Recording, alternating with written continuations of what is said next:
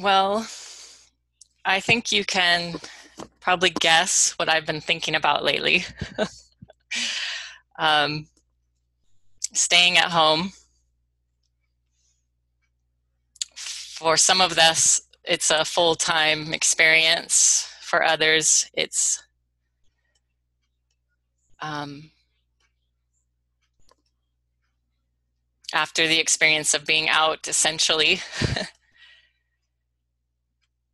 anyway, I was just thinking about how staying at home has become a uh, a radical request. How something so mundane can be such a um, profound experience. Um, and like with everything, I see the larger metaphor, or I see a metaphor of a uh, returning home in a spiritual way, in a soul, my soulful self returning home or staying home, the experience of home in a spiritual way.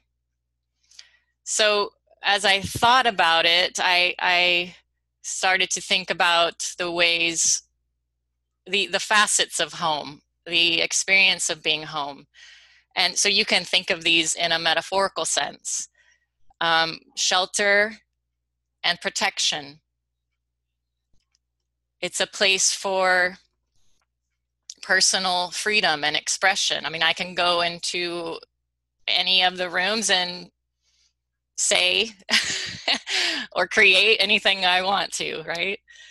Um, it's a place of deep rootedness. Um, there's something about the physical building of a uh, that becomes a, a uh, grounding place.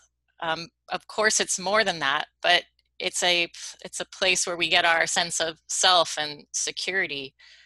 Um, it's also a place where there's conflict and friction and rubbing shoulders with with our closest uh, family members. And then sometimes it's a, an experience of loneliness when we're when we feel stuck or we feel like we um, it's sometimes a place of isolation and of course you've got all the mirrors everywhere. So there's a lot of personal reflection at home. There's there's a lot of opportunity to look ourselves in the in the face. Um, and we often see things we'd rather not see.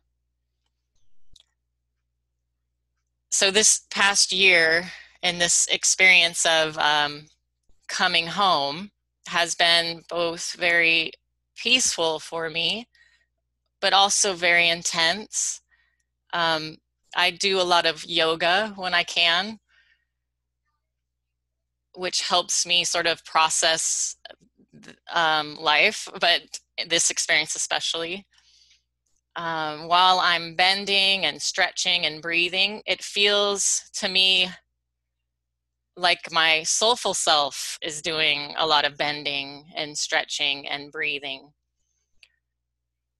yoga allows me to be in my house, in my body, the the the the, the house of my soul, and explore all the room rooms. Exploring without words, without labels, without just just moving and feeling. Um, I don't have to name a deep stretch as stretch for me to sit with it and feel it. It just helps me get out of the world of words for a bit. Um, as I was thinking about the experience of yoga, I, I was drawn to the idea of God being a fire, a consuming fire, because I feel that sometimes that the the the, burning of um, uh, in, in, exercise, you know, just this, uh, um,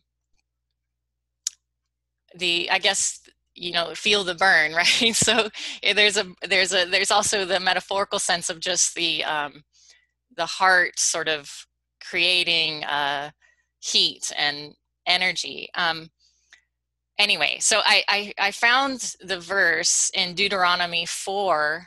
Um, let's see. Oh, uh, Deuteronomy 4:24. It's for the Lord your God is a consuming fire, a jealous God. So I'll be looking at the whole book of Deuter, uh, Deuteronomy 4. I mean, I'm not going to read the whole thing. I have a few verses that I pulled out if you want to look it up.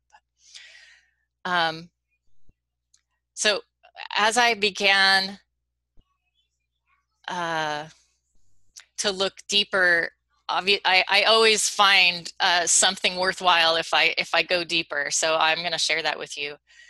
Um, this chapter is mostly about Moses telling the people of Israel how to go out and make a new home. So it seems appropriate. We're talking about home. And just keep in mind the word Israel, how how I discovered that that the meaning of that was uh, the root of it was being a container of God. So that helps me also think about how the people who contained God go out and make a home in the place that God um, presented to them. So here's Deuteronomy 4 1, the first verse of that passage. Now, O Israel, listen to the statutes and the judgments which I am teaching you to perform, so that you may live and go and take possession of the land which the Lord, the God of your fathers, is giving you. And then in verse 9, only give heed to yourself and keep your soul diligently, so that you do not forget the things which your eyes have seen, and they do not depart from your heart all the days of your life, but make them known to your sons and your grandsons so there was some information there, some um, a way of being to not forget, to hold it close to your heart, and then teach it, continue to teach it. Um, in other words, the chapter saying, I will show you how to be a container of God. Don't worship anything on this earth. So it talks about worshiping graven images. So don't make a graven image, meaning like scratching you know a, a, an image into this the the the the meaning of the word um, of of idol was you know like carving a, an image into a piece of wood or a stone. So don't make physical things and then bow down to them. And not just bow down but don't get distracted. Don't get consumed. Don't get bewildered by the things you've made. Oh, oh yeah and also the things other people made too. Do not get consumed by that. Don't get duped by any of this material world. It's not real. The only thing that's real is invisible to you. In verse 15 moses is quoting god.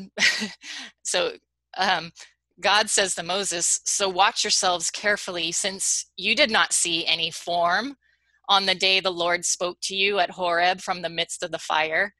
So, in other words, God's saying, I'm formless, I'm ethereal. I spoke out of the fire, but that was just to get your attention and to serve as a metaphor, as the source of all, all energy, all living things.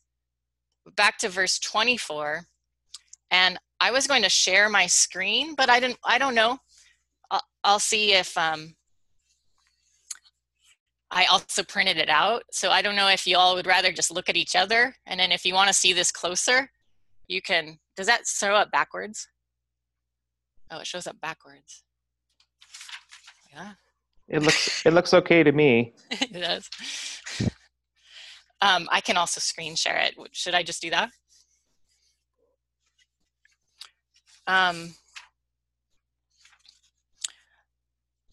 I was wondering what does jealous God mean? I mean, that word is like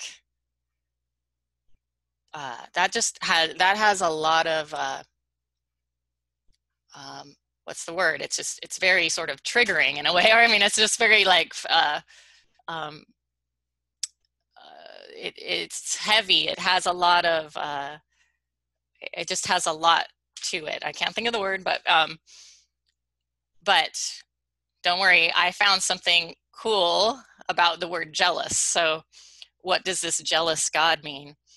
Um, let me see. I'll just share it quick and then come back out.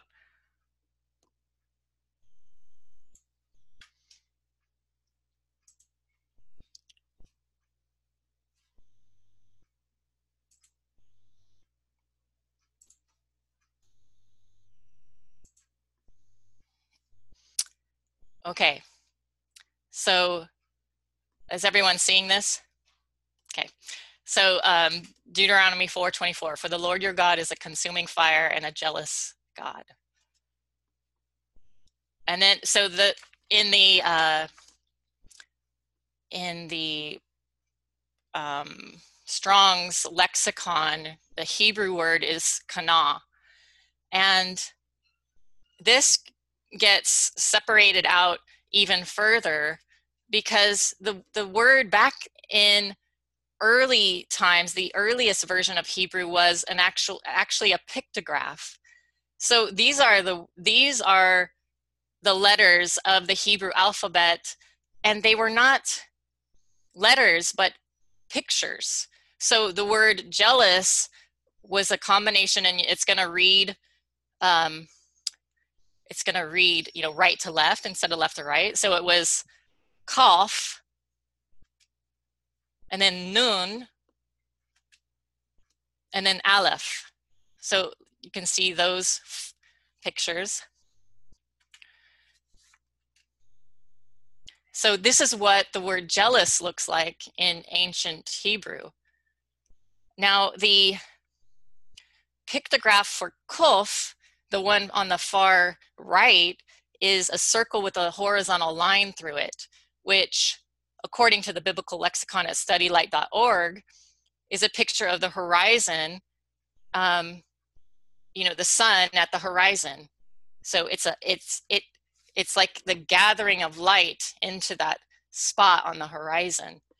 And then the picture the the picture in the middle is a seed a sprouting seed. Noon is a sprouting seed. And an aleph is an ox. So the um, an ox head represents strength because the they put the they yoke the two oxes together, but they always put the one that is strongest at the at the front. So you have these meanings behind these words. When you put them together, it's it's more like um, the you gather the light for the seed and this they give an example of the birds going about gathering materials to feed to their um, offspring. And the one who is jealous or zealous is the one protecting that whole experience the whole um, the whole uh, the the just the the gathering but also the feeding and the nurturing of this seedling. So let's see.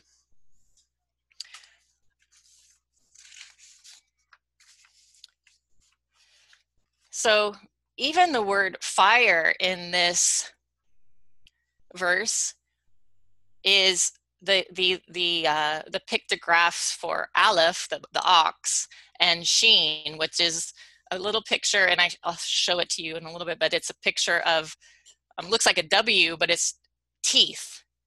Um, so an ox and teeth means the strength of teeth crushing. The experience of friction is what creates fire. So God is in the friction the fire in my heart and belly during yoga is from the friction, the inward tension of constructing my muscles. And that creates energy for me to use in the creation of new things in my life. God is in the friction. The practice of yoga helps me burn through emotional energies, and I find myself crying and laughing and um, releasing so much on the mat. God is in the friction. The friction creates an all consuming fire that embraces all that is me. By consuming those energies, I become more than I was before. By embracing those parts of me, I become more. I'm not physically more, I just, the essential part of me becomes more. Contract, reach, bend, stretch, embrace, release. This experience of yoga is the coming home to my body. And if I can do that at home, I can also learn to step into that in the world. I am a vessel, a container of God. I am both a home for God and at home in God.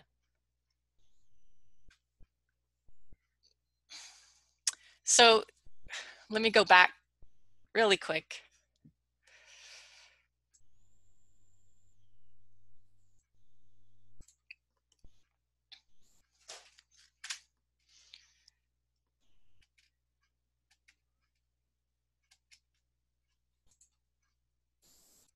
Sorry, wanted to show you all this.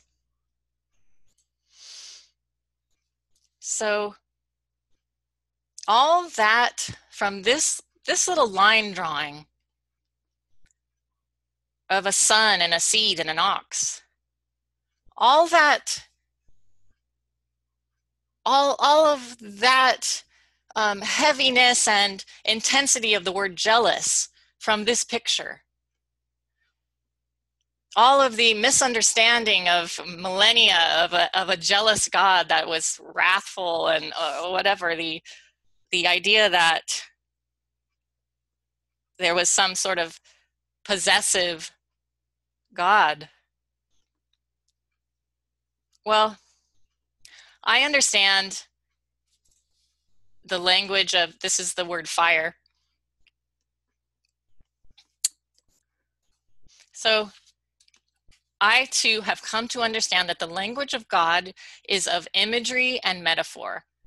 It's ethereal, invisible, like wind, breath, exchanging of energy. I invite you to meditate on the images of the words. I invite you to feel them without um, label with the perhaps the the meaning that comes outside of the language